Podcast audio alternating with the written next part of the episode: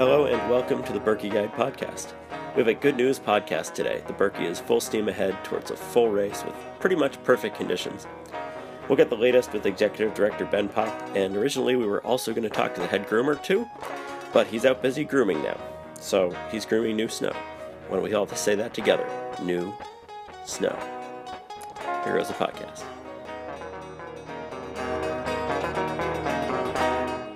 All right, it is the Monday before the Birkebeiner, and I'm talking to Ben Popp about the upcoming race. And we're just going to touch on some last minute things.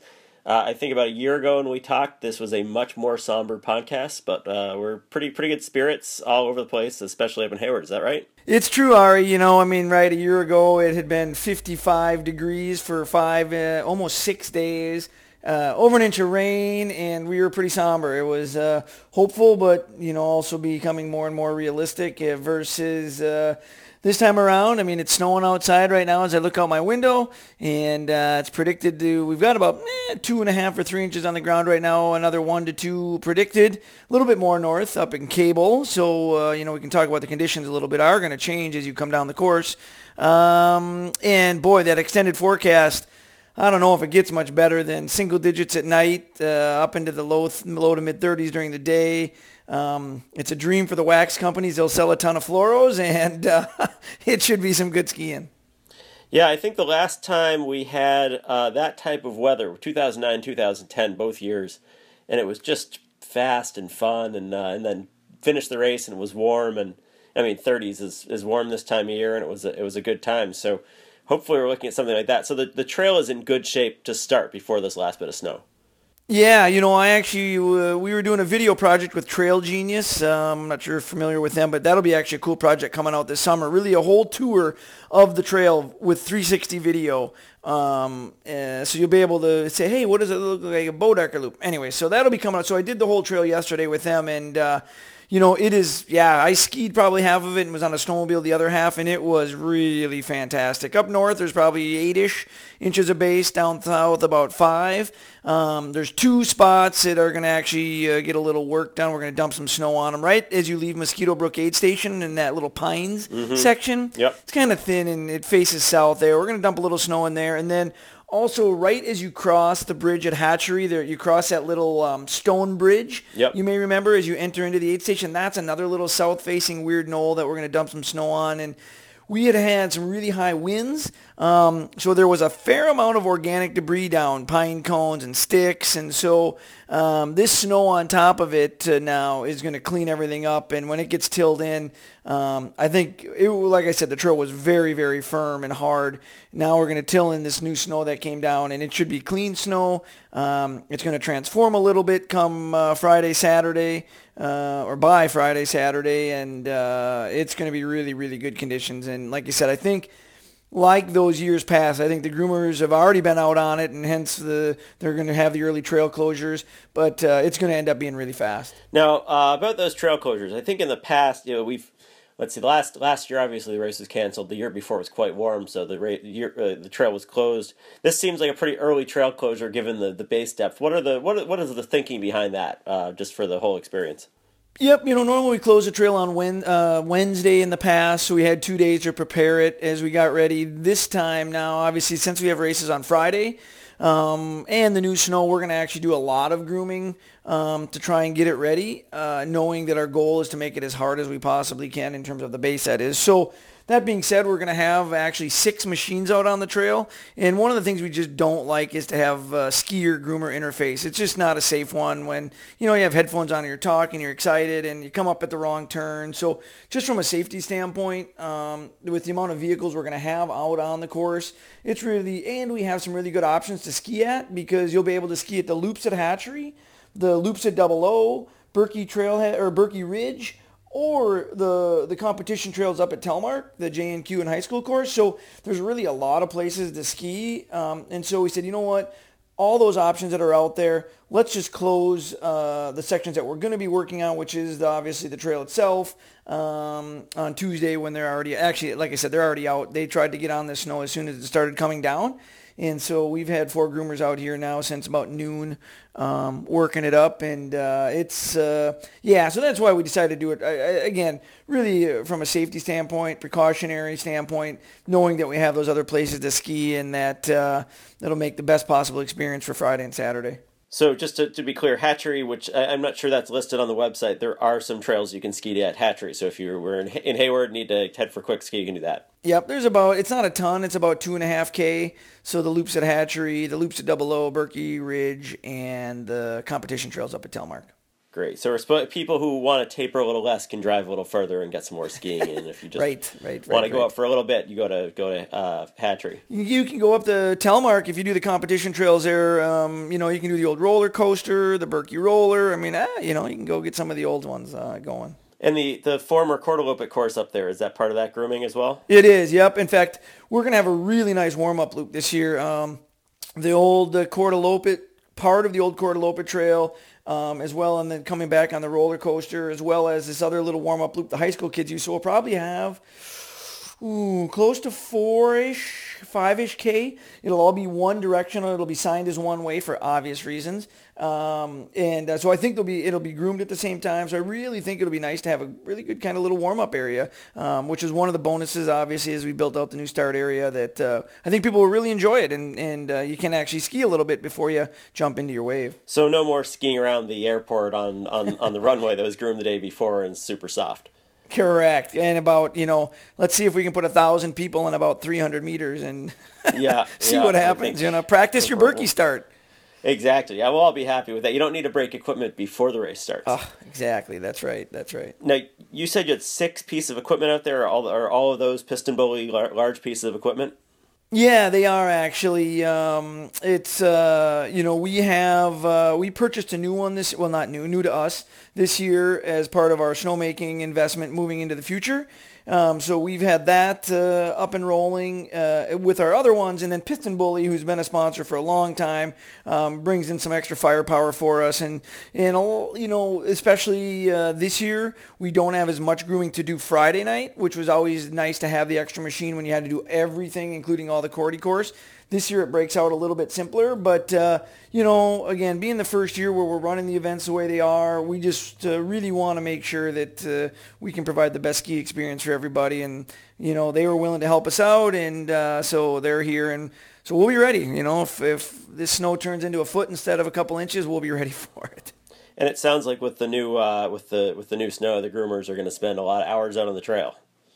They are. They're going to spend a lot of time out there. In fact, we spent a lot of time today also plowing the lake. We had plowed it for the pre-Birkie, kind of plowed it up into a ridge, um, and uh, you know, it just gets a lot of snowmobile traffic out on the lake and that sort of thing. So they went out and you know really plowed up a nice uh, a ribbon of snow for the for the race course to come across, as well as out in the Barney and Junior area, and so uh, that was a better part of a day for one machine. Actually, two were out there, but uh, yeah, so you know just a little project like that, getting ready for uh, the the play of the road crossing, stashing snow at those and those kind of things, but. Uh, come uh, come Friday, we'll be ready. Well, Thursday for the kids, obviously, and then Friday and Saturday for Korte and Birkie, Prince Haakon.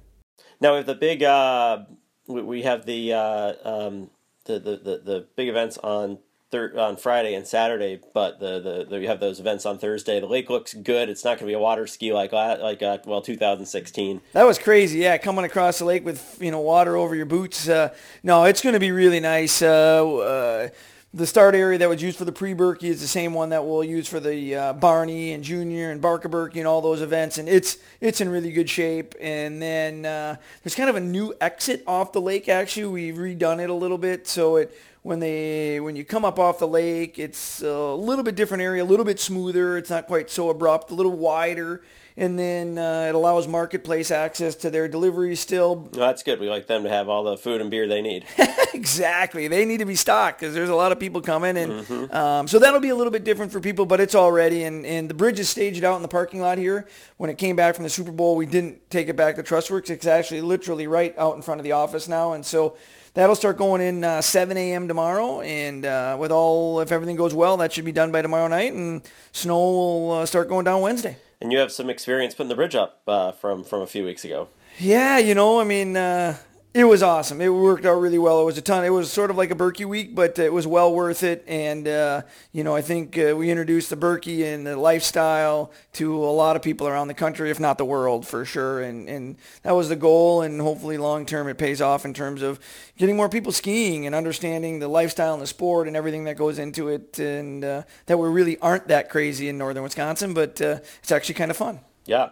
Now, one question I have is, uh, you know, this is the first year we have the races on Friday and Saturday. It's, it looks like it's going to be in the maybe low 30s on, fr- on on Friday. With that race traffic, what are you going to have to do to the course, and might the course be a lot different in the second half than the first? You know, it's a good question, and I, it'll be hard to say. Um, you know, with the temperatures being pretty much ideal, it, it's going to groom out pretty well when they go back out onto it Friday um, to, you know, really the only thing they have to do or takes a little work is on some of the hills where people snowplow a lot. Yep. They have to go back and plow a fair amount of that back to level. Um, so that that's a little bit of work. But for the most part, it was interesting. I skied the whole trail the day after the pre-Birkie. Interesting to try and find out what you just said. Okay, is it different on the southern half on versus the northern half where we had, you know, a thousand people ski the pre-Birkie down here and nobody up north. And, you know, I just, the trail has been so cold and so hard, believe it or not, it was almost negligible. You could not tell a difference. And so if anything, the second half might get a little bit faster just because the more people you ski it, the harder it gets when you go back to regroom it, of course. And so, you know, it just packs it harder and harder and harder. The skiers will actually transform the, the snow a little bit with the pressure they put down on it. So Absolutely. Absolutely. And you know all the all the all the what's whatever the sponsor is for the uh, energy drink and the water, all little of that spilled in the course. That'll, will help out too.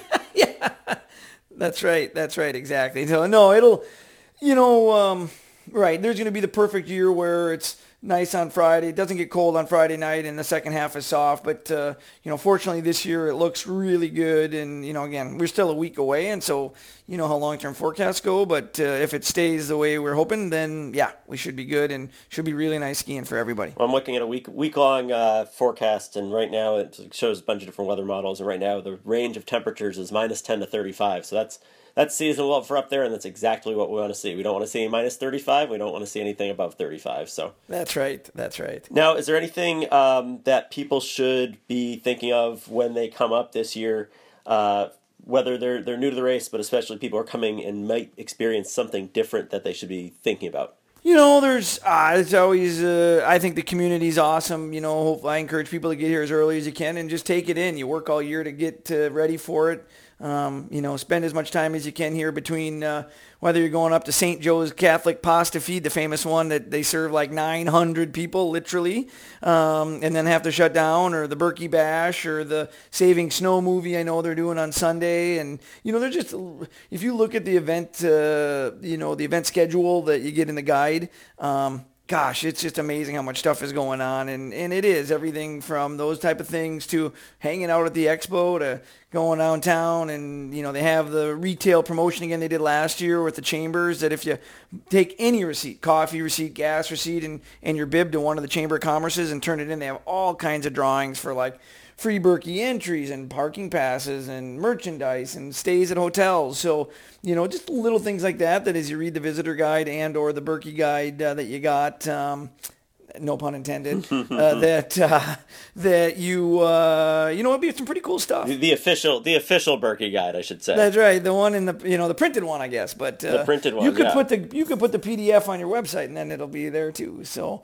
um, yeah, maybe maybe put a link. Exactly. No, we should. But you know, I I think the other thing, the thing I'm most excited about is that uh, the with the, with two days finishing on Main Street, you'll have a lot of Birkie skiers out cheering on Friday and a lot of Cordia skiers out cheering on Saturday. I do know a couple people are doing both, and I think that's a little crazy, but um, does, it's huh? going to be fun to have an even bigger crowd than usual. I hope so, especially the Korte skiers. We really want to give them, uh, you know, it's. I mean, they're finishing on the airport runway is fun and all, but hopefully this is something that brings it to a whole new level and, and they have a great time and people are cheering for them and, you know, the Red Bull music trucks playing up some tunes and, you know, you can, Birkie Brewskis on tap and there's the, you know, brats and, you know, just a whole sort of carnival experience that's fun and, uh, We'll see uh, again. Hopefully the weather cooperates, so it's nice to be hanging around when you're done. And you know, before you know it, it's uh, Saturday and then Sunday. The demo is going to be huge, I think, this year. It's up at the Birkie start line. Um, plenty of room to spread out in the Great Hall. We're, going to actually, uh, you will be the first to know right now that we're going to do a promotion. We're going to actually launch it on Wednesday, I think. That if you come up to the Great Hall and actually register for the Birkie, we've ne- they've never done this before. The Birkie registration will open for one day, which is Sunday, at the expo or you know at the the demo. Um, you can sign up there, and there'll be a discounted. This is for 2000, 2019 Birkie, right? Correct, exactly. So Yep. that'll be unleashed uh, on Wednesday um, as a promotion, and, and it's you know fun to get together one last time with everybody. There's no no stress. Go try a bunch of the new equipment out and hang out. And I know the Lions is up there. They got brats cooking and stuff. So it it should be a lot of fun. Fast and Female is up there doing their thing, and and uh, yeah, I think it's going to be a really great time. And I think Sunday looks like a nice day too. So it looks like we're gonna have a really good Birkie weekend. Yeah, no kidding. 35 and sunny. All right. Well, uh, I don't want to keep you. It sounds like you. I'm sure you have a busy week. Um, let's uh, let's let's close it up there. But uh,